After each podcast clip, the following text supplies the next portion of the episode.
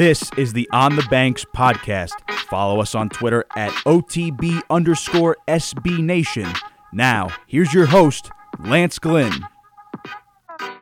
Hello, everyone. I am, of course, your host, Lance Glynn, and this is episode 69 of the On the Banks podcast. If you don't already, you can follow me on Twitter at Lance underscore G11, and you can follow On the Banks on Twitter as well at OTB underscore SB Nation.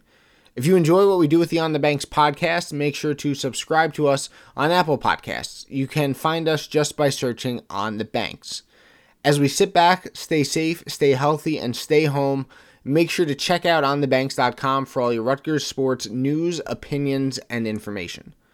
As I say to all my guests, I'll say the same to you, all of our great listeners. I hope everyone right now hearing my voice is safe and healthy. I am very excited for episode 69 of the On the Banks podcast as I am joined by national recruiting analyst for 24 7 Sports, Brian Dohn. You know, I've had a lot of coaches on since spring sports got canceled, and while we talked about their seasons coming to a close, there are certain aspects that are ongoing, even during a pandemic.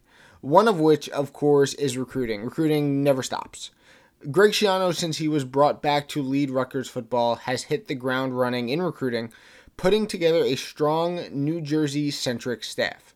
He currently has Rutgers 2021 class ranked 19th in the country with 20 commits, according to 24 7, and has addressed many of the needs that this team had. He has brought in new talent to develop, as well as a host of transfers with Power 5 experience over the last 2020 and now 2021 class. In a matter of about six months, one could say he has already rebuilt this roster in his image. Obviously, these kids need to develop, and the results will speak for themselves on the field.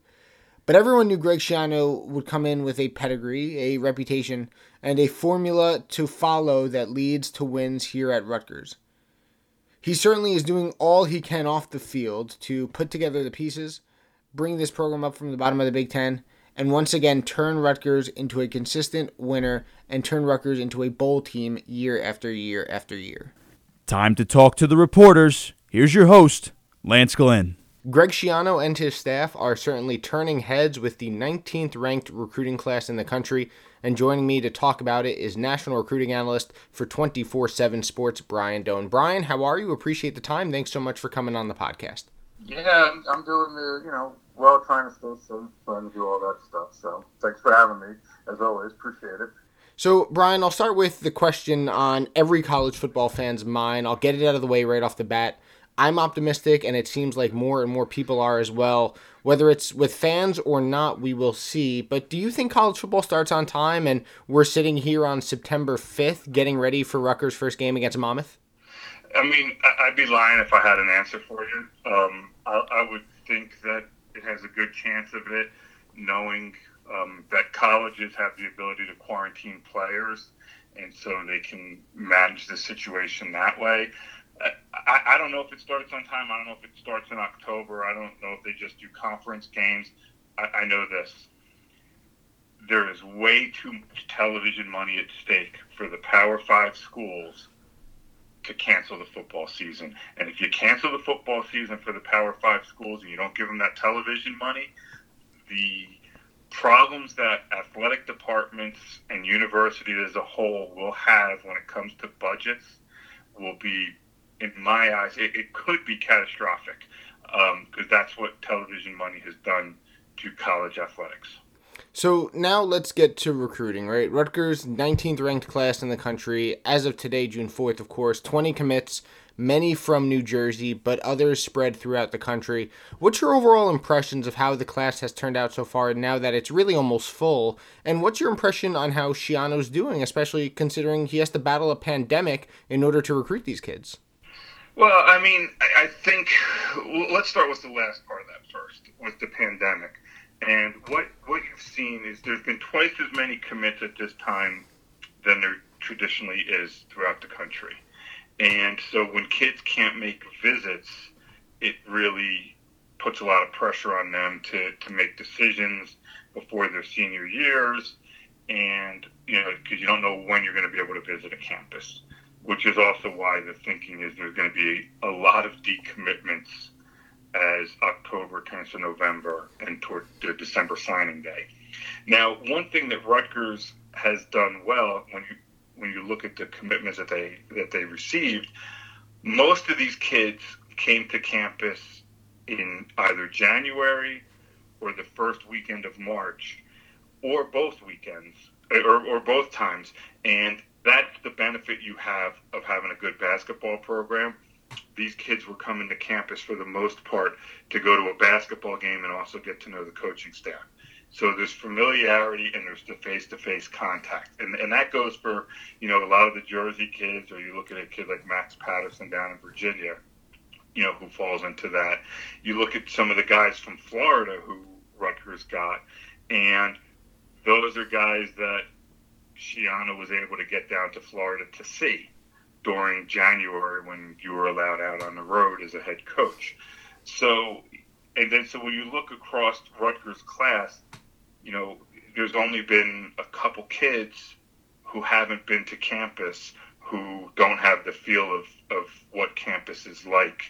Um, so that gave Rutgers an advantage with getting so many kids on in, in January and in March. Um, and, and that's how, you know, they were able to really start off quickly with the class. Um, for coaches across the country, you know, they've learned how to recruit differently there's a ton of you know whether you want to call it Zoom or whatever you're using for meetings, and in some instances it's great, and in some instances I talk to kids that do these virtual tours for three hours, and no kid or adult probably wants to be on some Zoom call for three hours you know, looking around campus and, and all that stuff. So, uh, but what I what I have learned is once everything gets back to where kids can make visits and, and whatever normal is going to be, I, I think the way that schools have recruited now, some of that will be implemented into the future. And look, Rutgers fans were certainly excited to have such a highly rated class, but obviously, as we've been talking about, a lot of that goes to how many commits they have compared to other schools. You look at Rutgers with 20, you look at, you know, the traditional blue blood still in the single digits. How surprised are you at the speed the staff is going at to fill the class? And do you believe that moving quickly, with obviously all the limitations recruiting has right now, is the way to go? Um, I'm not surprised because once you found out that visits weren't going to take place, it really limits the options of these kids, and, and they they have the in person relationships with these coaches from Rutgers and so I could see, you know, they, they want to get it taken care of. You know, Schiano has real marketability within the state, and you know, in surrounding areas, they they know him. They know what Rutgers, you know, the coaches or the kids' parents know what Rutgers was when he was there the last time.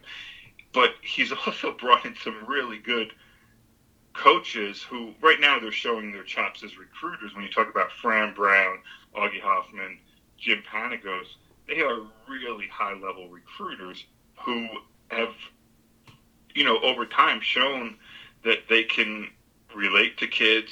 Kids trust them and they know what to do. And you say, well, Augie's only been there for a few months because he came from St. Joe's Montvale. But you think those kids showed up at St. Joe's Montvale who were going to all these D1 schools just because they liked the colors of the school? No, they liked what Augie was all about at St. Joe's Montvale and so you know I'm not surprised by it. Um, again, once you once you knew that visits weren't going to take place, and I know that they kept announcing, well, no, nothing till the end of May, nothing till the end of June, nothing till the end of July now for visits. Shoot, man, you knew that. The next one's going to be nothing till the end of August because coaches are well. Coaches, if you're a coach who hasn't been around your team all season, I mean all spring, you barely. Some places barely had spring practice. Other places had no spring practice. Do you really want to spend August if you're going to start in early September entertaining recruits? They're not going to want to do it. And so it's just going to get to, you know, September. And then if you're talking about having to quarantine teams and coaches, well, how do you bring an outside influence or an outside person into that that can influence your quarantined situation? So there's so many factors involved with it that um, I, I just think kids were like, you know what, I'm ready to get this over with. When visits happen in October, I may be committed, but I'll go visit other places. And I'm not saying that's going to happen for all the commits at Rutgers, but there's going to be a number of kids from every class at every school who are going to make visits. You know, the talk when Schiano returned was not only about recruiting New Jersey at a high level, but it was about reinstituting the Florida pipeline, a state that he recruited so well during his first time here, and one that has not been as heavily recruited since he left as many Rutgers fans think it should be. The 2021 class currently has four commits from Florida, so we, we see the staff once again targeting the Sunshine State. But what do you think of the staff's push in Florida and the kids they have secured commits from down south? Well, first of all, the, it's not going to take a lot of time to establish the relationships because, you know, Panagos has recruited Florida for a long time. Just because Schiano wasn't at Rutgers, I mean, he was recruiting Florida when he was at Ohio State. He, you know, he was a volunteer coach at Berkeley Prep. He knows everybody down there for the most part. So those relationships exist. And why didn't they recruit Florida before? Well, when Chris Ash got the job, one of the things that Pat Hobbs told him was, we really want to recruit New Jersey and not have to rely on going to Florida so much. So Chris Ash spent his first couple years not going into Florida, which is a place he had recruited. And he had some relationships down there. And then, as you saw later, you know, in his years, he did go down and recruit a little more. And look, I know people are going to say that has nothing to do with whether Ash was going to be successful or not, on whether he recruited Florida. I'm just trying to give an understanding of why maybe they didn't go to Florida as much as as Schiano will. And, and keep in mind, Schiano coached at Miami, and he always built those relationships. And then he built them at Rutgers over what 11 years that he was there. So Florida's always been in his blood, whether it was an assistant at Miami, then when he recruit, you know, he he. We talk about satellite camps and what they used to be. Well, he was the one who was running camps down in South Florida when he first got the Rutgers job. Um, you know, a Rutgers camp to, to see the talent there. It's been in his blood for 20 years, so it's not like the relationships all of a sudden he's got to build them again. They're there. And of course, you know, other states have been hit by the staff. Obviously, Pennsylvania, Maryland will always be targets because of proximity. Virginia, the same. And Ohio has become more of a state of interest over the past few years. But Coach Schiano went all the way to Colorado to get offensive lineman Gus Zilinskas, a state that Rutgers rarely, if ever, ventures out to. You know, how did Colorado come to be for Rutgers? And do you see this more as an anomaly or a sign that Greg Schiano and company could be heading out west more to try and find talent? No, it's an anomaly because whenever you look at stuff that doesn't fit what a program does, well, there has to be a connection. Well, Schiano knows Zilinskas' dad, and so he sent the tape to Schiano saying, "Hey, can you take a look at this? Um, I know there's a lot of D line tape and some fullback tape, but we think he could be a really good center on the offensive line." And his dad happened to be the center when Troy Aikman played at UCLA. So there's connections there. That it's not like all of a sudden Rutgers came across this kid's film and said, "Oh, geez, we really should go recruit Colorado," because basically it's wasted interest. I mean, it's wasted time and it's and it's wasted energy. Um, there was that personal connection that gave them the in, and, and that's how they wound up with them. So I want to look at some of the commits in the 2021 class. The two highest rated right now, uh, Kyrie Banton and Kashawn Griffin, both defensive front seven talents. Griffin on the defensive line and Banton at linebacker. What's your opinion on what Rutgers is getting with both of them and the impact they could make during their time on the banks? Yeah, I, I mean, obviously, I think when you look at Banton, I, I think his impact could be the biggest because I have him rated the highest. Um, he, he's a kid. He's got really good length. I saw him last spring. I, I had no idea who he was, and I was at a camp in Brooklyn being run by the Erasmus Hall guys, and this kid kept flashing every time. I was like, "Oh my goodness, who is this kid?" And you know, his athleticism, his change of direction, his length, um, the way he, even in a camp where it's late May and it's 9:30 in the morning on a Sunday, where it's easy to float through it. Um, he really worked hard throughout the camp, and then you watch him during the season. I, I think he's got a really high ceiling. I think he's a guy that you can play as an outside linebacker. You can blitz him off the edge. He, you know, he plays a lot of D end at, at Northwest side. Um, I, I like him a lot. Kashawn Griffin, I saw him in his first game of the season and his last game of the season in the fall, and I I liked them both times, but um, I thought early in the season he just floated in and out of the game, and his bigger impact was on offense, and so I wondered, and then you know, I think with him defensively, when I saw him late in the year, he had more impact. He had more burst. It seemed like he played with more energy than he did earlier in the year. Um, I, I think he has a really high ceiling. When I talk to a lot of coaches, they talk about how athletic he is, and he may be the most athletic kid in the class. And he's definitely a kid that hopefully we have a senior season for these kids in New Jersey where I can get out and see him play and see the development that he has but you know he's got length, he's got athleticism, he runs well, and he's got twitch. He has a, a pretty high ceiling. I, I just want to see it be put together, you know, all the way. And one commit that really interests me and seems to interest a lot of Rutgers fans is Al-Shadi Salaam from East Orange. He's a do-it-all kind of back, 5'9", 170 right now. You know, it's funny. That's the same height and weight as Raheem Blackshear when he came to Rutgers. Now, obviously, Blackshear is gone now, and fans don't necessarily want to hear about him.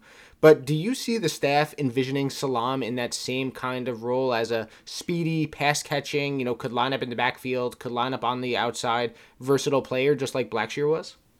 Yeah, I actually think he could be better than Blackshear. Um, you know, when you when you look at Al-Shadi, I mean, he ran 10.72 in the 100 meters as a sophomore in high school.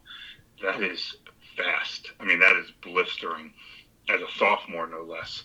Um, which you know, if you continue that path, you would figure by his senior year he should be running about a 10-6. Um, he's got great change of direction. He accelerates well. He obviously has a top end speed. He has elusiveness in space. I saw Blackshear play a few times when he was in high school, and he was not nearly as dynamic as Salaam is now. Now, Blackshear got better I've I've always contended that Blackshear was a 10 to 12 touch a game player, and anything more than that, and you would see uh, less return. And I think you saw that a little more as a sophomore season. I, I want to see how Salaam fills out, how much stronger he gets, make sure he doesn't lose his speed and agility, which I don't expect he will. But I, I think um, I think Salaam can be that all-purpose back who you can you know, a third down guy who you can, you know, move into the slot. You can put him in the backfield for some carries. You can really move him around and try to find those mismatches. Um, I, I think he has a really high ceiling just based on his athleticism and, and stop start ability. Are there any of the 20 commits that are kind of floating under the radar that stand out to you? You know, not necessarily as highly rated as a Banton or a Griffin or as talked about as a Salaam. Are there any that are kind of flying under the radar that really impress you and that you think can make a big impact?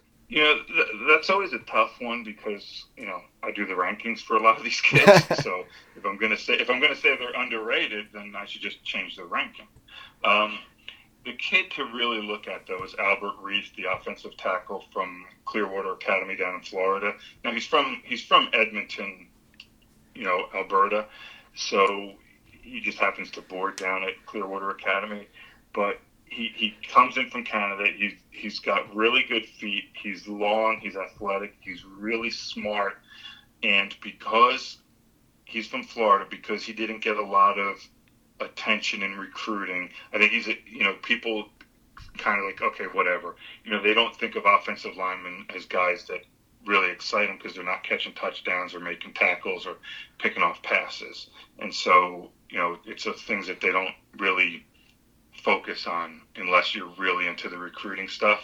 Um, he'll get a ranking, and then you know, for us in another about week, week and two weeks, I think, when we do the second, the third Wednesday of June is when our rankings come out. But you know, when you if he had a spring, I really think the kid would have had 30 offers. Um, I, I think he's that good, but I don't think people really latch onto that because when you're talking about an offensive tackle, even you know, unless you're one of the top five in the country, you're probably not coming in and playing as a freshman anyway. Brian, what do you foresee the staff doing at quarterback? The top target seems to be Taj Bullock, but there is depth there. You know, they have Noah Vedral eligible for two seasons after coming over from Nebraska. Art is back, Johnny Langan is back, Cole Snyder is back, Evan Simon is a freshman, and of course there are some big talents in Jersey in the class of 2022 at quarterback. What do you think happens with that spot in the class this year? Do you think perhaps the staff doesn't take a quarterback at all with everyone returning and all the depth they have? if Taj Bullock wants to commit to Rutgers, Rutgers will take him. And they've made it known to him that they want him. So it's not like they're just sitting there saying, well, whatever. Um, he also is looking at UCLA and Virginia Tech pretty hard. Um, I don't think if they don't get Bullock, you can always take you know another quarterback can surface at some point. Remember, you're you're not able to go out and see guys throw, and so that aspect of it makes it a little more difficult to just offer quarterbacks. You know, you, you hit on the head. They, they have a lot of guys in the quarterback room. None of them are going to be seniors this coming up season. So they have numbers there. But I also know that, you know, whether it's Sitkowski or, or the kid, the Nebraska transfer or, or whomever, um, you, you see it more than anywhere. I, what are there, five, five scholarship quarterbacks right now. I don't see there being. I, I could see some guys leaving after the fall if if they if it looks like they're not going to be involved in the pecking order with quarterbacks. And then the other factor is if you don't get a guy like Bullock, you don't have to go force it because somebody's going to come through the transfer portal again. Um, you know, and that's the position more than any other to where when a quarterback leaves and transfers somewhere else, quarterbacks are having success, you know, a lot more than some of the other positions. So I, I don't think there's any panic. You, you take Bullock, I think they'd love to have him. Jersey guy, athletic, has a strong arm from a program that produces kids. But if they don't get him, I'm not going to sit here and say they're not going to take a quarterback, whether it's through the transfer portal or they ID somebody in the fall. I, I think there'll be another quarterback in the mix somehow. Brian, a couple more before I let you go. How do you see this class kind of ending? You know, we all know some of the major targets: Gino Vandemark, Audric Estimé, Ryan Keeler, all have Rutgers high on their list, and Rutgers, I'm sure, would love all three. What do you expect with them, and how this class really comes to a close and fills those last scholarship spots? You know, a lot of that's going to come down to, you know, they have the 20 commits, and if I'm expecting decommitments all over the place throughout the nation I think it would be foolish not to say that there could be some changes in the Rutgers class. And I don't know who it is, and people are going to be like, oh, decommits, oh no. I mean, it's just part of the business. Um, I, I think with guys like Vandemark, I think if he doesn't decide soon, I think, you know, Rutgers could go another direction with some offensive linemen. I think with Keeler, Rutgers is sitting in a really good spot. He's got a ton of offers. I'm still you know, having a hard time getting my head around they're going to get a kid from the Midwest with a ton of other options where, you know, maybe they don't have that connection that they did with some of the other players. Um, you know, the kid that, that I don't think people are talking about enough that's on their board is Robert Jackson out of Archbishop Wood in PA. Played one year of football, defensive end with great length, former basketball player. I think he's got an incredibly high ceiling, and he's a kid that you know we've discussed whether to make him four stars or not, but want to see him in the fall to get a little better feel for his development.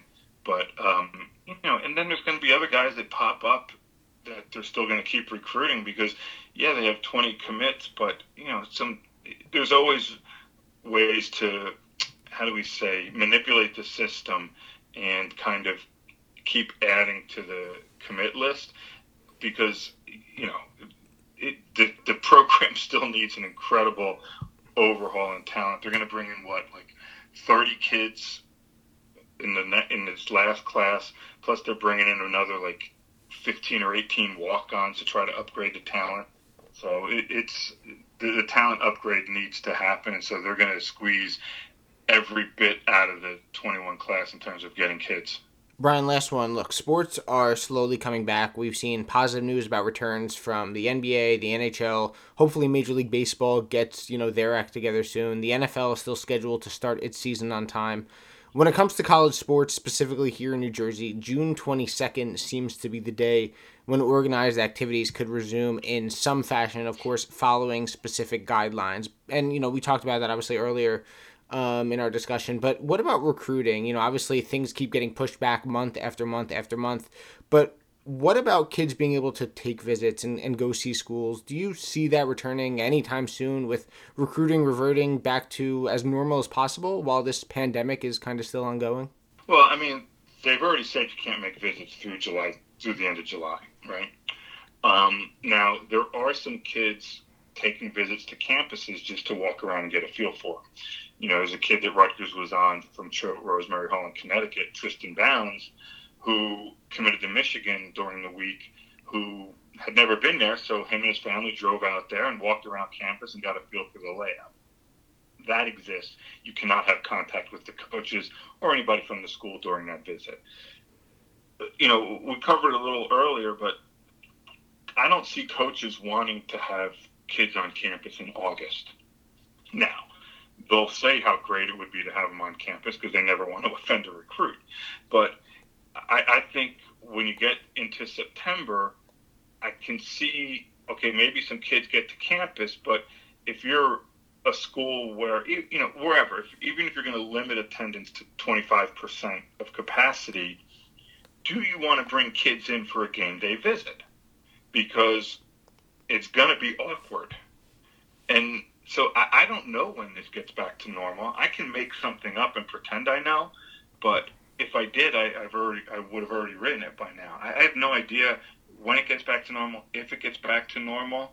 So the coaches just have to adjust and figure out, you know, when the NCAA has to figure out, or the conferences themselves have to figure out when it is safe for these kids to go visit campuses so they can see what it's like, walk around, get a better feel for the people there, and remain safe. I mean, for kids who don't play sports, they usually go in the summer and they go on these college tours or spring break. They go on these college tours because they don't want to go to a place that they're unfamiliar with just from looking at it online. And imagine if you're an athlete who, you know, 90% of your time is spent within that sport and those facilities to where you know you really want to see that stuff before you go there. So I, I don't know the answer, but I know somehow kids have to get on campuses before they sign their letters in December. National recruiting analyst for 24 7 Sports, Brian Dohn. Brian, appreciate you coming on as always. Look, it's certainly a crazy time in college football, uh, recruiting specifically, and it's great having you on to talk how Rutgers is dealing with everything and how they're still chugging along in the 2021 class. I appreciate you as always having me. I want to thank Brian for coming on the podcast and giving me some time to talk Rutgers football recruiting. While the first signing day is, you know, obviously still six months away, Greg Schiano has certainly made his mark already in 2021 recruiting. Now, look, of course, there are some pieces to possibly finish off this class, which Brian and I discussed, but the 20 commits Rutgers currently has, they fill positions of need, they bring length and speed with them, and most importantly, they bring more talent into this program. Now, obviously, recruiting is just oh so fluid, as we all know, and as I said, we're six months away from the first signing day, and kids have still not been able to take visits because of the coronavirus. Brian said in our discussion, once kids are allowed to visit campuses and travel around and see the different schools, we very well may see a lot of decommitments. Now, of course, Rutgers isn't immune to decommitments happening, every school has to deal with them, whether you're Alabama, whether you're Michigan, whether you're Ohio State, whether you're Rutgers. Every school deals with them. But the class as it stands right now is certainly one that should get Rutgers fans excited. Between the talent brought in by the 2020 class, the current group of commits now, all the transfers with Power 5 experience, and the veterans coming back on the roster, it's simple. Coach Schiano is building this his way, building it with the pieces he wants, and hopefully that brings sustained success here on the banks. Follow On the Banks on Twitter at OTB underscore SB Nation and subscribe to us on Apple Podcasts. Just search On the Banks Podcast.